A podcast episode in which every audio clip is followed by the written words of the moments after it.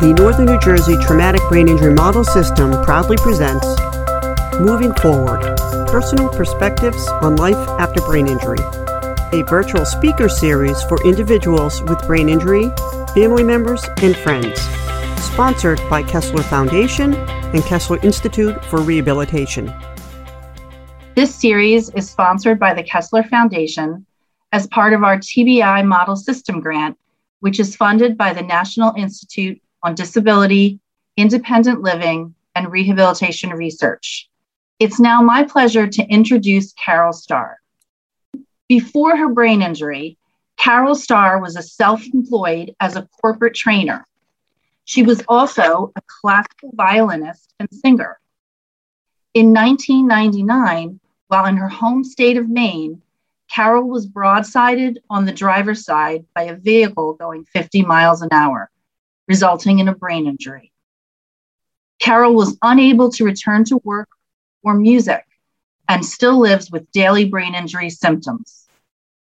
One small step at a time, she's reinvented herself.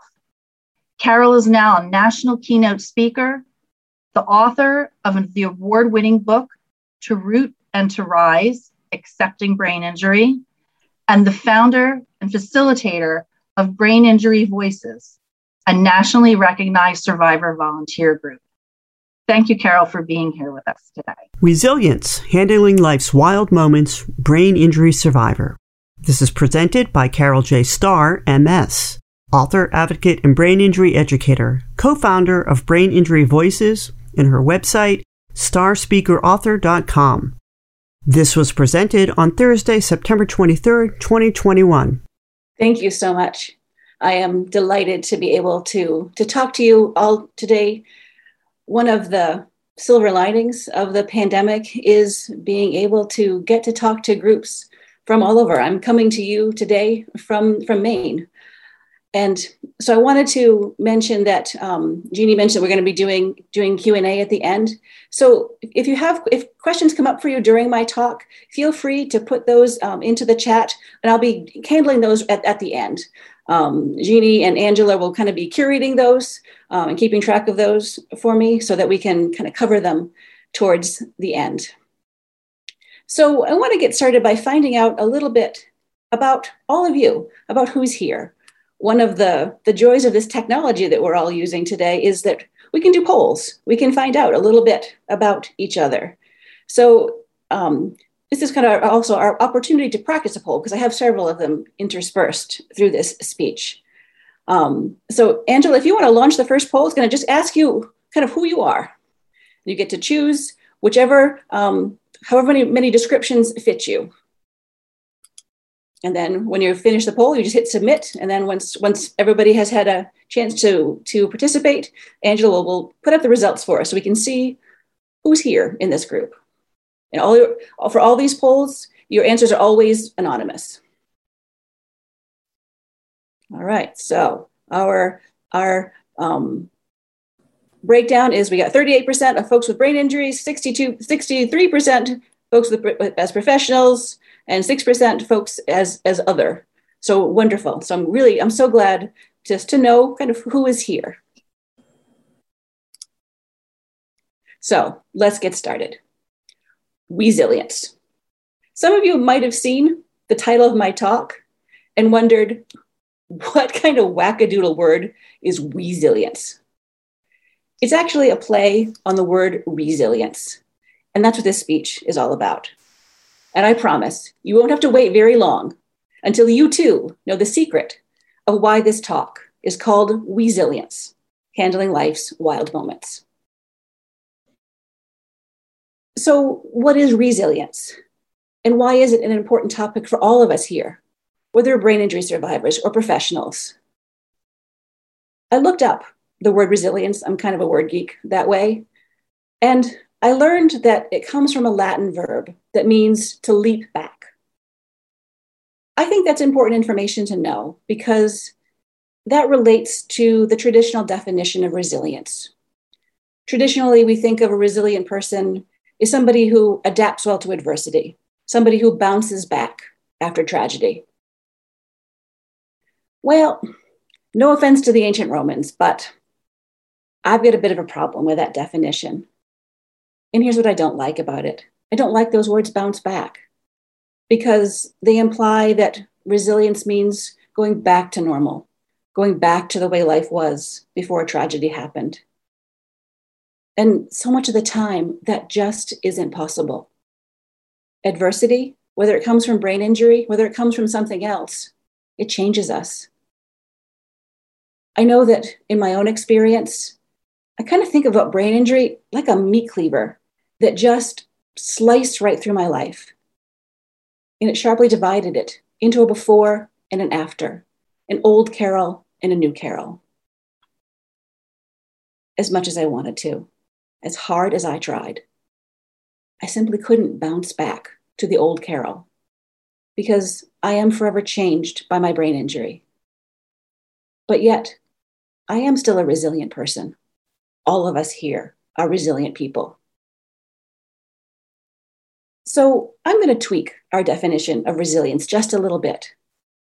Resilience doesn't have to mean bouncing back after brain injury, after adversity. Instead, resilience can be about learning how to bounce forward. And why is bouncing forward an important topic for all of us here, no matter who we are, no matter what our role is in the brain injury community? If you're a brain injury survivor, resilience is something that can make the difference between a life spent looking backward at what was and a life spent moving forward with what is. It can mean the difference between a mournful life and a meaningful life.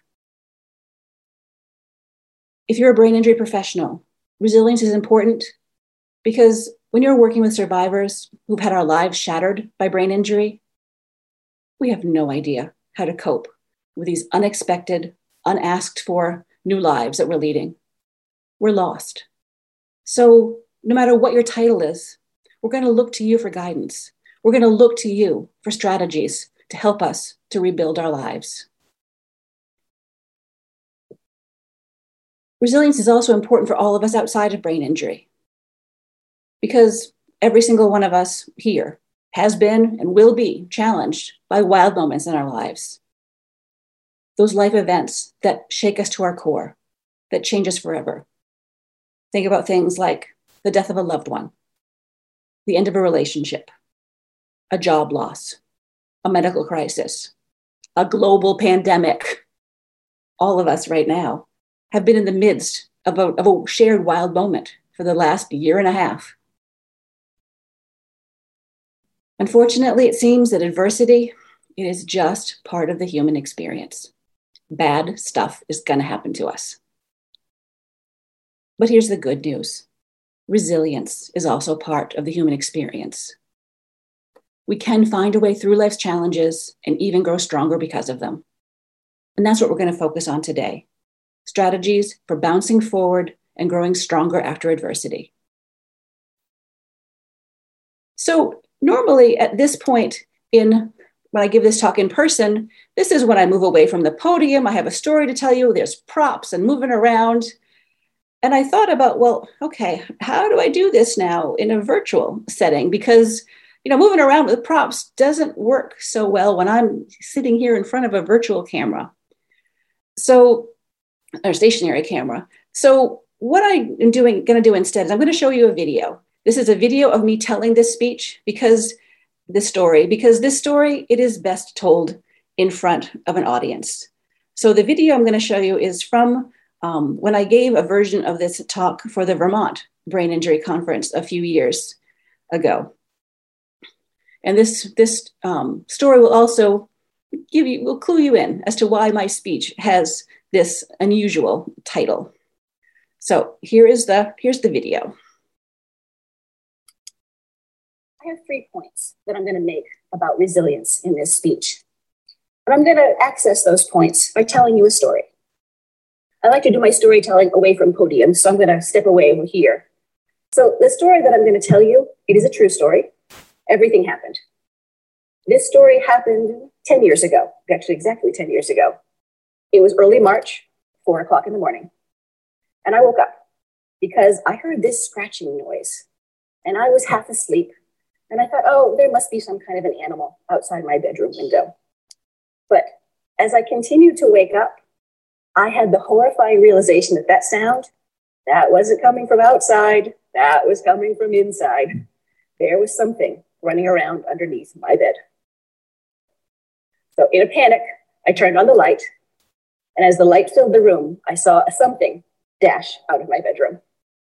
I jumped out of bed, I closed the door, I jumped back into bed, pulled the covers up around my neck, and I sat there shaking. What in the world had gotten into my house? And what in the world was I going to do about it? It was four o'clock in the morning. It was much too early to call anybody for help. I could hear the thing in the next room and also realized that I couldn't call anybody because it was in the room where the phone was. So I sat there for a while and eventually said, Well, Carole, you need to figure out what this thing is. So I gathered my courage and I turned on every light in the house as I went and I tiptoed into the next room, which was my office. And there, running along the back wall, was this little creature. It was maybe this long. It was pure white. It had a black tip on its tail. Looked like this.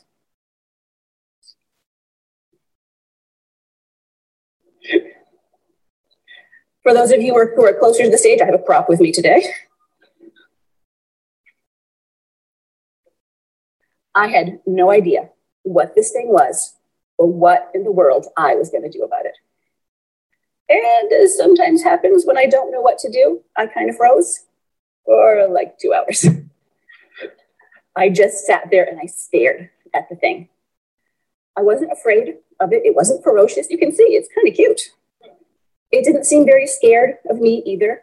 I noticed that it liked spending time underneath the spare bed that I have in my office. And that's where I store my gift wrap tubes. So it would go in and out of those gift wrap tubes and just kind of look out at me. And as I watched this thing, I thought, you know, I think this is a ferret. I think somebody's pet ferret has gotten into my house. I'd never seen a ferret before, but I had seen pictures of them, and this kind of looked like it. And I remembered that the day before, there'd been a big snowstorm. And I had gone out to shovel snow, and my storm door had gotten propped open with the snow. I said, I bet you that's how the thing got in here. Now, the improbability of one of my neighbors being out in the middle of a snowstorm walking their pet ferret did not occur to me at that moment. But I was comforted to think, okay, this is somebody's pet that's in my house. So somewhere between 6 and 6.30, I decided to call my parents for advice knowing that they would be awake at that hour and would not mind a phone call from me so early. So they had two pieces of advice for me. One, call animal control. And two, stop staring at the thing. so I took both of their pieces of advice. I shut the door to my office, trapping my furry friend in there. I took a shower, had breakfast, read the paper. I called the town office as soon as they opened. They were able to come right away, was the first call of the day. Animal control man arrives. We open the door to my office. The little creature's no longer there. Apparently, he could go underneath the door. So we started to search my house for this thing. And at first, we couldn't find it.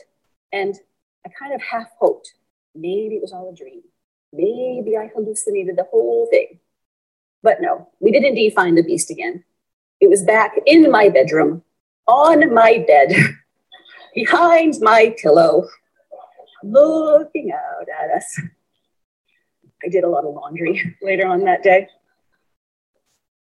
Animal control man took one look at the thing and said, Ma'am, that's no ferret. That's a wild weasel. Hence the title of my talk, Weasilience. I think I went just a little weak in the knees when I realized I'd spent the early morning hours communing with a wild animal.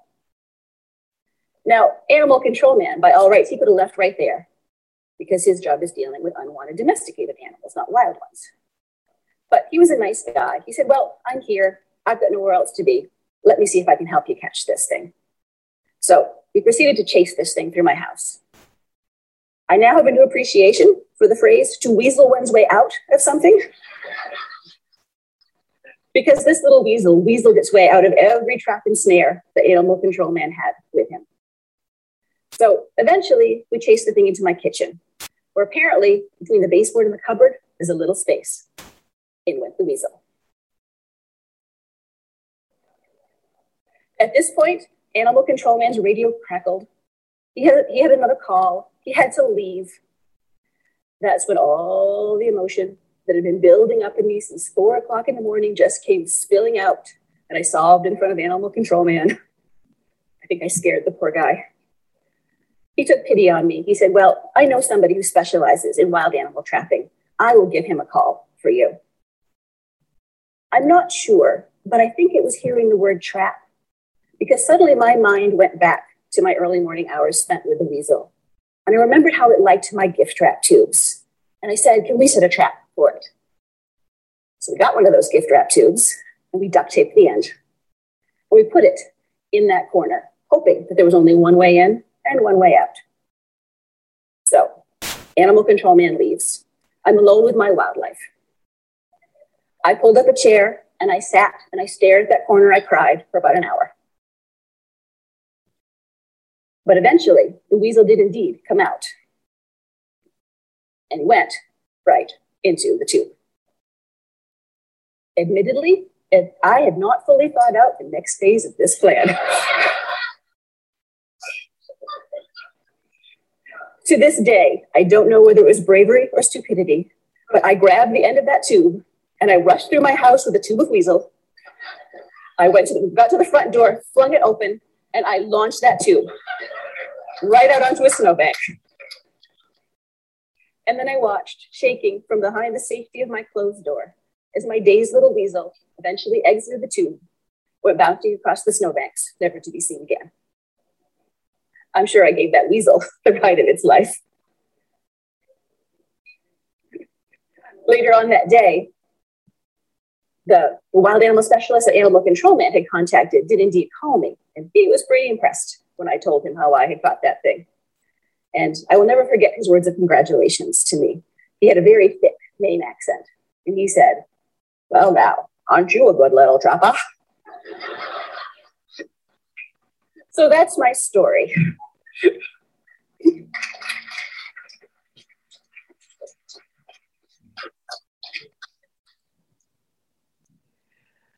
All right. So I hope that you enjoyed that story. You might be thinking, okay, Carole, yeah, that was a funny story, but what is that story doing at a brain injury conference? What does that story have to do with resilience? Well, as it turns out, my little weasel friend is actually a surprisingly good symbol for resilience. I looked it up and I learned that in Native American culture, the weasel is a symbol of fierce courage. All of us here know how much fierceness, how much courage it takes to face the life changing challenges of brain injury. The appearance of the weasel is also an invitation to observe deeply, to find the hidden meanings of events. All of us, to find resilience, have to be willing to look deeply at our own experience to find our own unique path to resilience.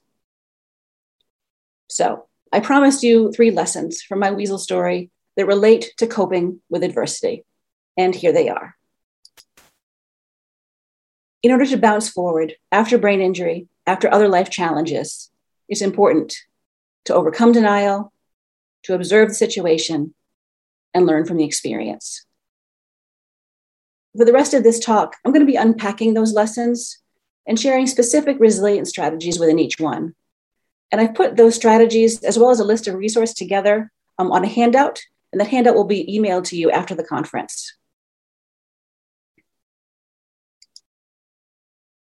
So, my first resilience lesson is about overcoming denial. Now, in my weasel adventure, even though I could plainly see that little creature that was running around my house, I still kind of tried to, den- to deny it. I didn't want to get out of bed to face it. I decided it was somebody's pet ferret instead of a wild animal. I hoped it was a hallucination at first when Animal Control Man and I couldn't find it. Denials are really common experience after adversity. When something bad happens to us, like a weasel, a death, a divorce, a job loss, a scary diagnosis, a brain injury, a pandemic, denial, it's often where we go first because reality is just, it's too hard to process. It is too much to bear. It's that feeling of this can't possibly be real. This is not happening. After brain injury, did any, any of you have thoughts like that? You know, I know that I did. Denial can actually be good. For a while, it's protective. It gives us space that we need in order to eventually move towards acceptance. For example, in my weasel adventure, I think that I needed the time in bed with the covers up around my neck in order to process what was happening. What was I going to do next? However, the problem comes when we stay in denial for too long, because eventually it will get in the way of moving forward. I couldn't stay in bed forever. I had to rein in my fear, gather my courage to face an unknown creature. When we're dealing with a challenge, be it brain injury, be it something else, there comes a time to accept what is, to move forward with a new reality.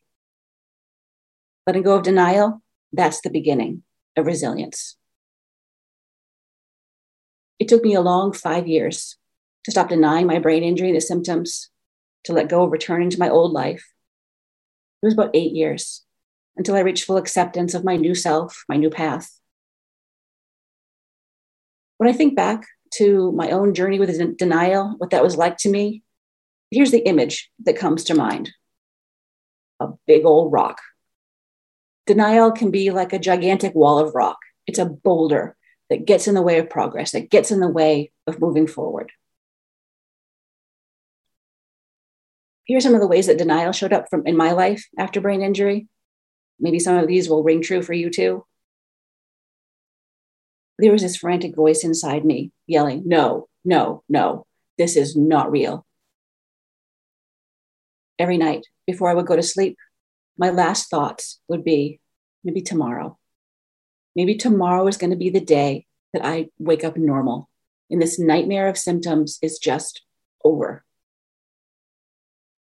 I didn't want to admit just how confused I really was. So, a lot of the times I tried to minimize and hide my symptoms from my family and friends and medical professionals. I flat out refused to use strategies to get things done. I was going to do things the way I had always done them. And I thought that the only way to move forward was to continue to push and push and push to get back to my old life as a teacher, as a classical musician, even though every time I tried to do that, I failed. Overcoming denial, it is a process, a slow process, one that can be particularly difficult given the realities of brain injury. I know that it was for me. I like to think about things in terms of, of metaphors.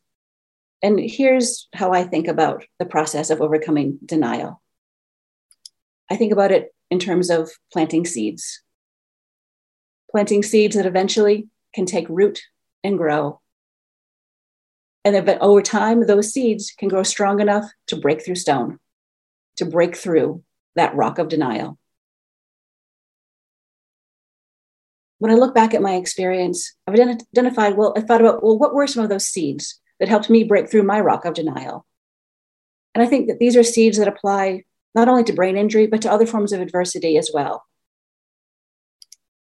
And they are to learn about the challenge, connect with peers, reflect on failure. With any challenge, you have to understand what it is that we're facing knowledge is a seed that can grow to break through denial. My own knowledge journey began, it was about eight months or so after my injury. That's when I bought my first book about brain injury. Due to my symptoms, I was struggling with reading. I still often do. But despite the struggle, I saw myself and my symptoms on the pages of that book. That recognition, it was both terrifying and comforting to me, kind of both at the same time there were so many times when I wanted to run away from what I was reading in that book. But yet, I kept coming back to it to learn more because I was learning about myself and my injury at a slow pace that I could handle. And I think that's an important point that overcoming denial, it has to happen at our own pace because trying to rush the process, all it does is overwhelm us. After all, seeds grow in their own time. So, whatever the challenge is, learning about it. That's a step towards resilience.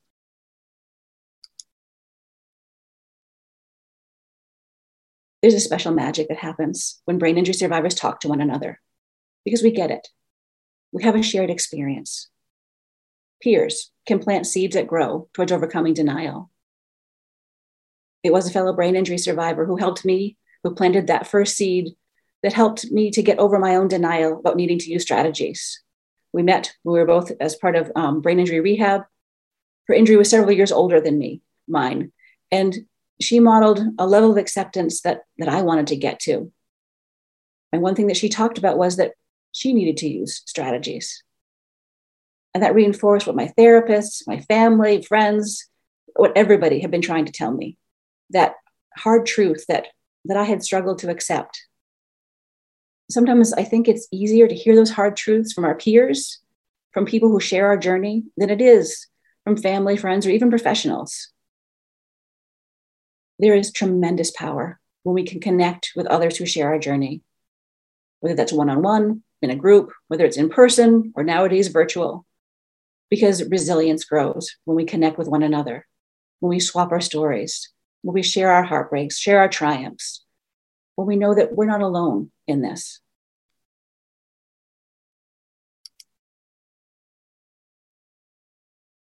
After brain injury, many of us, we try to go back to the way life used to be. Our old lives are what we know, so we try to get back there. We struggle, many of us fail over and over and over again.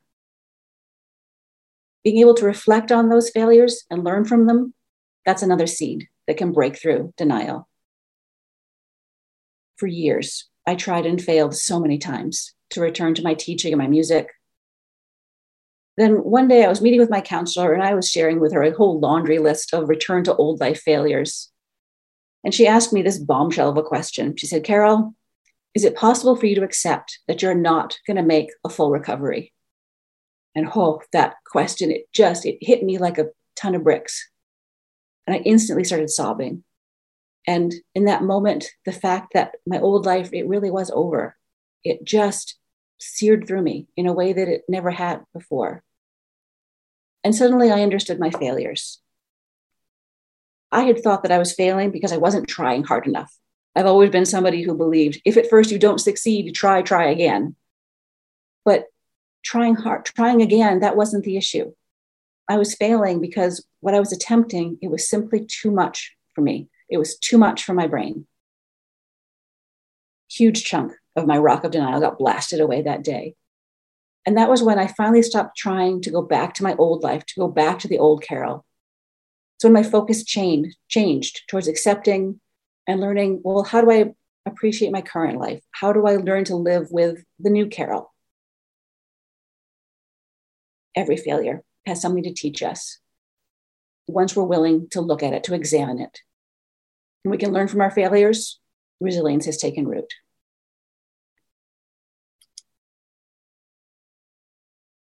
So before we move on to the next section, I'd like to get some interaction going via breakout rooms, another, another Zoom tool that we have at our disposal. One of the things I miss about in person conferences is the ability to talk to each other, to, to share our learnings, to share ideas. So I'm going to attempt within this speech to, to, do that virtually. What we're going to do is we're going to send you off into, into breakout rooms in small groups for about five minutes to give you an opportunity to, to talk about these resilience strategies, to talk about, well, how do these apply to your own situation? Um, this is the, the, the, the um, discussion topic here on my slide, just to talk about the ways, how do, how do these resilience strategies apply to you? How do they apply to your own life? So what's going to happen is, is Angela is going to set up these breakout rooms. You don't have to do a thing. You just when when the when it comes up, up comes up on your screen to join the breakout room, just click click yes, and off you go. And then the computer does the rest. And I will put in, in into the chat this this discussion question too. So if you get there and, and think, ah, what are we supposed to be talking about? Um, it will be in the chat for you um, as well. So you'll have have five minutes to talk about this, and then we'll come on back. So, so Angela, if you want to do your breakout room magic. All right, there we go. So now that you've had a chance to talk about those strategies, I'd like you to pick one of them to pick one that is most helpful for you right now. Um, the idea behind this is that that by the end of this talk, I'd like for you to have basically your own personal roadmap to resilience, kind of three of the strategies that are most helpful to you, for, for you right now. So Angela's going to put up a poll of these three strategies where you just pick one, one that's most helpful for you at this moment. So it looks like got 33% learn more about the challenge, connecting with others was 56%, and learning from failures 11. And there, there are no right or wrong answers to this. This is just to kind of see where people's um, heads are with this. Um, that it's all about what's most useful for you. So I encourage you to write down whichever one that that you picked, because again, that will that will give you that that that roadmap for yourself um, for strategies that are most useful to you. So let's continue on. All right, so overcoming denial, that was about clearing the boulder. Now what? When we can't go back because adversity has changed us forever, the path forward seems empty. What do we do? We build a brand new structure. We build a brand new life. But how do we do that? Where do we start? One place to start is with observation. That's my second resilience lesson. Observe the situation. In my weasel uh, story, I caught my furry little friend because I observed that it liked my gift wrap tubes. There's no way I ever would have come up with that idea for a successful trap if I hadn't spent all that time in the early morning hours just observing the weasel's behavior. Learning to observe ourselves is a critical skill for building resilience for building our new lives after a brain injury, after other forms of adversity. The importance of self observation, it has been recognized for millennia. It was the ancient Greek philosopher Socrates, among others, who said, Know thyself. I think that one of my most profound and life changing know thyself moments came all the way back in 2001, 20 years ago, about two years after my injury. And it was the self observation that over time, it led to this new life that I'm leading now, one that includes this speech today. And the story of this observation, it is also the story of building resilience. And as I share my journey, I encourage you to think about how my resilience experience might relate to your own journey. And what I observed way back in 2001 was there was this new desire in me that I wanted to use my hands to create, which was really strange because old Carole didn't care anything about using her hands. This was all new Carole. There was this little voice inside me that was whispering, make something. I think that no matter what challenge we're facing, we all have a little voice inside that whispers observations, that whispers self knowledge to us that can guide us towards resilience. That little voice inside, it's a quiet voice. It's one that we can't hear if we're living in the past, if we're trying to get back to the way life used to be. The little voice inside is the voice of the present. It's a voice that can point us in a new direction. When I listened to that quiet voice inside me all those years ago that said, make something, that was the very first time that I turned away from the beating unsuccessfully against the closed door of my old life and toward quietly walking to the open new one. And I think that's an important point. That isn't enough for us just to observe the little voice inside. We have to act on it. Because observation without action, it doesn't get us anywhere. And one of the things that I've learned is that even the smallest of actions can crack open new doors. I started out really small, really simple with this paint by number. Because of my difficulties with fatigue and concentration and attention, at first, I could only work on this for about 15 minutes at a time. Then I'd be so tired, I'd have to take a nap for an hour or two. But yet, I loved doing this. When I successfully finished this paint by number, that made me think, well, what else can I make? So I got into other crafts, including jewelry making, cross stitching, photography. Our actions build on one another. I don't think it matters what we start with, where we start. Because once we take just one action, more can follow, momentum builds, and resilience takes root. I think that one of the reasons that the crafts work so well for me is that they gave me an opportunity to experience success after I'd failed so many times to get back to my old life. I can't stress enough how important it is to find something we can be successful at. After brain injuries, many of us, we fail so often that it just sends our self esteem, our self confidence just plummeting towards rock bottom. Success, it can be like a shot of adrenaline. Success can help move us forward. The more success I observed myself having with the crafts, the more motivated I was to continue to build my new life. I think this observation applies to dealing with many of life's challenges. Start small, find success, and build on it. It was through the crafts that I also started to observe my sense of self returning. For a long time after my injury, I felt like all I am was a professional patient. All I had to talk about with others was my brain injury, everything that I had lost. Crafts, they gave me something else to talk about. They, they gave me another identity. Now I was a person who made things. By making gifts for others, I could give to others instead of always being on the receiving end of help. I participated in an art show at the rehab hospital where I received my outpatient treatment. People actually bought my jewelry, which was so rewarding. Part of my volunteering at that hospital, I taught other brain injury survivors how to make jewelry. That led me back to teaching, which has always been one of my core, core identities and another way to give. I began to observe that I am more than just a professional patient, that I can be useful in the world. It's just different than it used to be. Getting outside oneself and finding ways to give to others, that builds resilience. In 2003, I participated in a workshop on creativity at the Maine Brain Injury Conference. As part of that workshop, I had a table where I displayed my crafts. It was also my very first opportunity to speak publicly about my brain injury.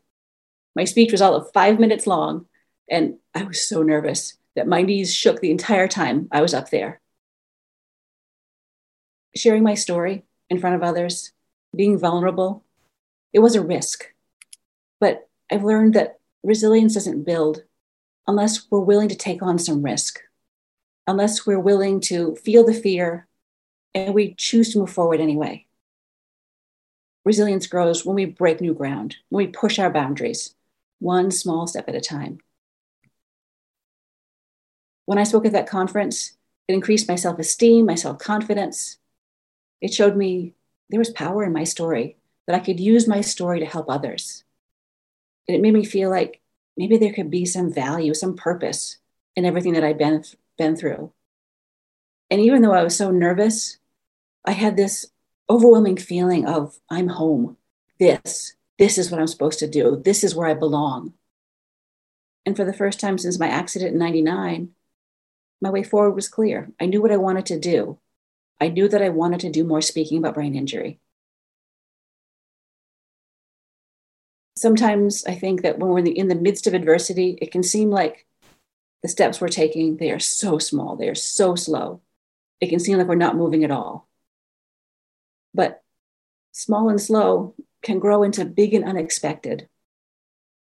And here's how that concept has played out for me over the course of my own brain injury.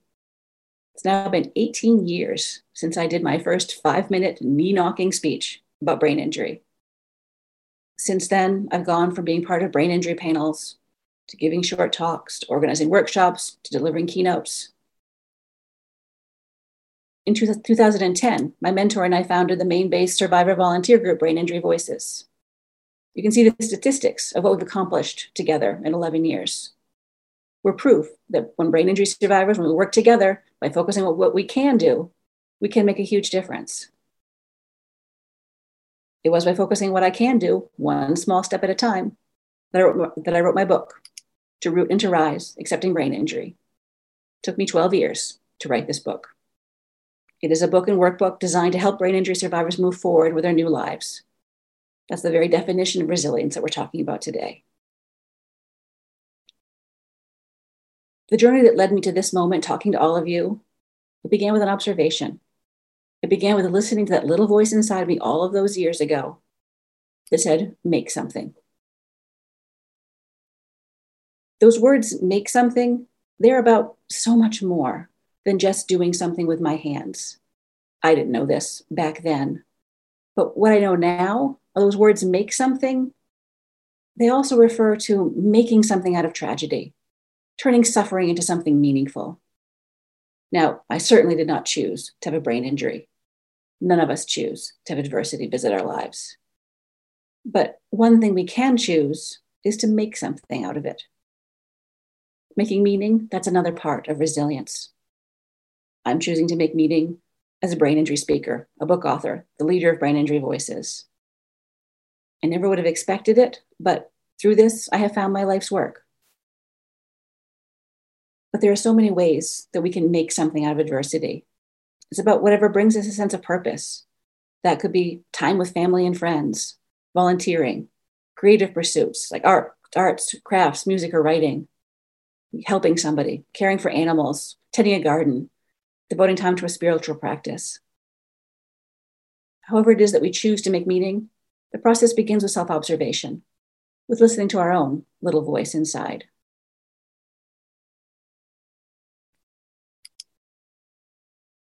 So it's time again to stop for another another breakout room session where you get to now you get to talk again um, in small groups about these resilience strategies and how they apply to your to your own life to your own journey. Um, so angela is going to to um, zoom you off into into the breakout rooms and i will um, i will type this into into chat again so that you have the what, what you're going to be talking about. And because there are more strategies here we're going to give you about seven minutes so that you can you can talk in your small groups about how you can apply these resilience strategies. Kind of it's like looks like find success and build on it was the most popular one at 37% but again there there are no no right or wrong answers to this. It is about whatever is um, is most useful for you right now. And again i encourage you to to write this down as part of your own personal roadmap to to resilience. So let's keep on going. Now within this speech, I've kind of been building a resilient structure and I've been moving from the ground upward. Overcoming denial, that was the demolition phase. Observe the situation, that was the construction phase. My third phase, learn from the situation, that's about the big picture. That's about gaining perspective. There's always learning to be found in any life changing event. That is one of my core beliefs. It's also an attitude that contributes to resilience. Now, learning from life's challenges, of course, it doesn't change the fact that the challenge, whatever it is, is extremely difficult to cope with. Having a weasel in my house was not easy. Having a brain injury has been the greatest challenge of my life. But when we can figure out what adversity has to teach us and then use that learning to keep moving forward, that increases our resilience. When something bad happens to us, it's really common to ask, why did this awful thing have to happen to me? How many of us have said something like that to ourselves? I know I have. The problem is that that question, it doesn't have an answer. That question tends to lead to sadness, to anger, frustration, disappointment. It doesn't lead to insight.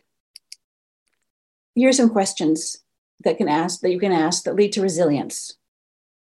What can I learn from the situation? What does this challenge have to teach me? So, can a weasel be a teacher? Absolutely. The biggest lesson that I learned from that weasel, it actually has to do with resilience. And what I realized after that whole situation is that it doesn't matter that how I handle situations, it is not always pretty. It doesn't matter.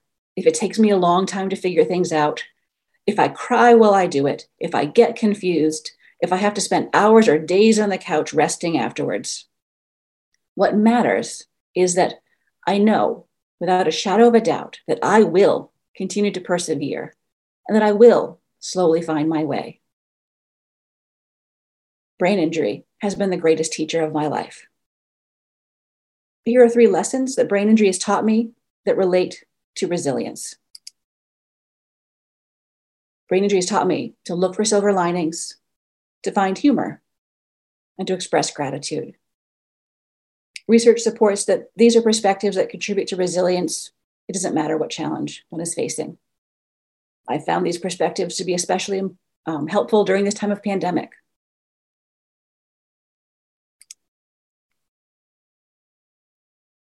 I've always been a big believer in the concept of silver linings, that something good can come from something bad. Brain injury put that belief to its biggest challenge ever. It is so challenging to find silver linings in something as life consuming as brain injury is. It's so much easier to list all of brain injury's negative consequences. They are very numerous, very real. They turn our lives upside down and inside out. It took me years to find the silver linings of my brain injury. At first, all I had to hold on to was my belief that they were there, even if I couldn't see them. And I'll be honest, there were times when my belief in silver linings, it was one of the things that kept me from ending my life in the early years. I had to believe there was something good that was going to come from all that I was going through. So, if you're in that place where you can't see how there could possibly be any silver linings to what you're going through, please have faith that you can find them. You will find them. I think of silver linings as being on one half of a balance scale, with brain injury being that enormous load on the other side. We need something that can counterbalance some of the downward weight of brain injury. Here are a few of my silver linings. Because of brain injury, I understand better what it is to struggle. I think I'm a better person for it. I have more empathy, compassion, perception, wisdom because of brain injury, I've become less of a, of a perfectionist. I've always been kind of a type A hard charging person. And now I say, yeah, more like a type A minus kind of person. Because of brain injury, I have a clearer purpose in my life. Brain injury gave me a passion for a cause that my life didn't have before.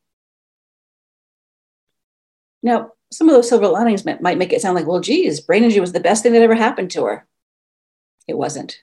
It was the worst thing that's ever happened to me. Silver linings, they don't erase all of the many challenges of brain injury, but they do make them a little bit easier to live with. They even out that balance scale just a little bit. Being able to see the positive within the negative is a hallmark of resilience. So I encourage you to think about brain injury, think about any other challenge you're facing, and try and find the silver lining.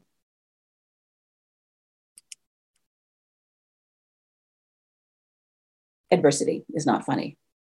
Brain injury is definitely not funny. We can't change the bad stuff that's happened to us. But over time, we can learn to view pieces of it in a different light, from a different perspective. It was Mark Twain who said humor is tragedy plus time. Humor is an age old strategy for coping with adversity. When life is falling apart out of our control, sometimes all we can do is laugh.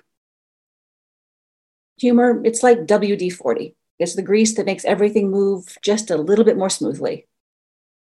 Now, just like silver linings, humor, it doesn't change the challenges of brain injury one iota, but it can make them more bearable. It took me time, but eventually I learned to view my brain injury symptoms more lightheartedly. A lot of the times, it seems like there are two very different people living in my head. There's me, and there's a brain injury. And I'll tell you, my brain injury, she's kind of a diva. She's the one in charge and she gets what she wants when she wants it. She's kind of a drama queen.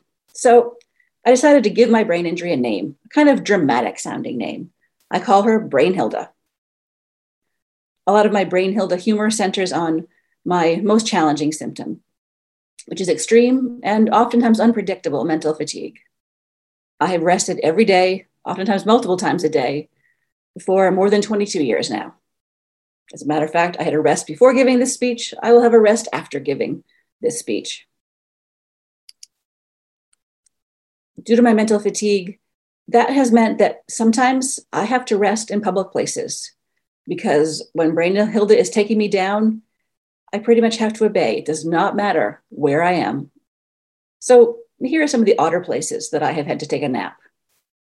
I have had to rest in a classroom at a craft store, in the coffin display room at a funeral home. I did not rest in a coffin. I rested on a couch that was there. I kept my eyes tightly shut because the coffin because the coffins were all around me. I rested in the bedding department at a furniture store. I just I just did that um, just a couple weeks ago. At a hotel bar, I had not been drinking, and the sign did say bar and lounge. I rested at a golf course pro shop, on a fishing boat, and in the Washington, D.C. conference room of my U.S. Senator. So, given all that, I tell people I sleep around. My motto is one that any Star Trek fans would appreciate to boldly nap where no one has napped before. Humor is a healthy choice we can make for ourselves. When we can laugh, we are resilient. So I encourage you to look for ways to laugh, to choose to be amused.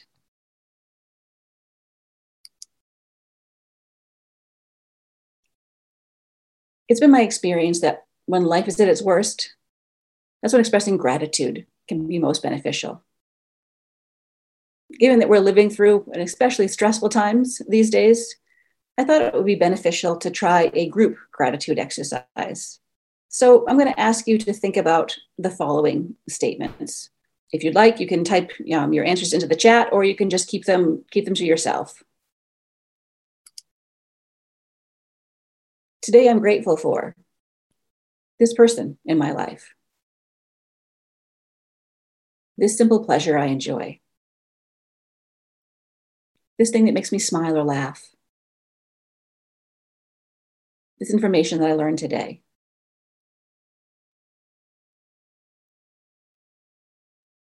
As you think or write about your answers, how do you feel? Take just a moment as you think about what you're grateful for and pay attention to what's happening visit to you physically, mentally, emotionally. I know that when I focus on what I'm grateful for, I can feel my muscles relaxing. I feel a smile growing.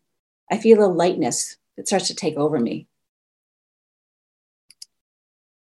Gratitude, it is one of the simplest yet most powerful resilience tools that we have.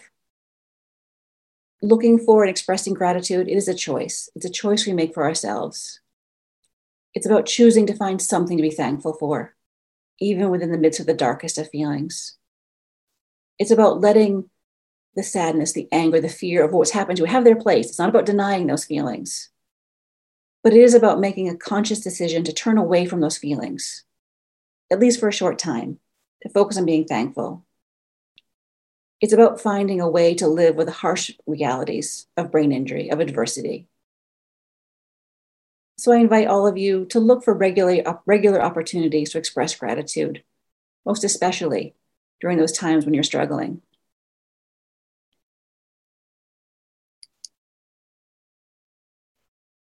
It's time for our last breakout room session. Um, we're going to do this for about five minutes. And again, the, opportunity for you to, to talk with your in your small groups about these resilience strategies, silver linings, humor, and gratitude, and how they might apply to your life. All right. So it looks like finding ways to laugh was was was the one that got the most votes in this one. And again, no right or wrong answers. These are all wonderful resilience strategies. It's about whatever is most useful to you wherever you are in your journey. All right. So we've been on a resilience journey today. We began with my funny weasel adventure and then we moved through the bouncing forward lessons inspired by that. Overcome denial, observe the situation, and learn from the experience. To close, I have a little poem, something that combines my serious topic of resilience with a little bit of weasel inspired whimsy. So here's my closing poem. When life throws you weasels, what do you do? First instinct is to hide because you don't have a clue. Emerge from denial. Look it square in the face. When you choose to turn forward when you really start the race. Strategies are possible if you observe with care. Help can be found when you look everywhere. So learn from this moment, and you'll manage with brilliance. Then you too can proudly say, I have resilience. Thank you, Carole. That was a, a wonderful presentation.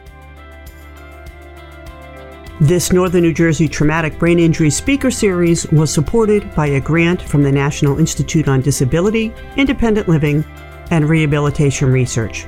Grant number 90DPTB0003. Interested in joining a study? Go to KesslerFoundation.org forward slash join.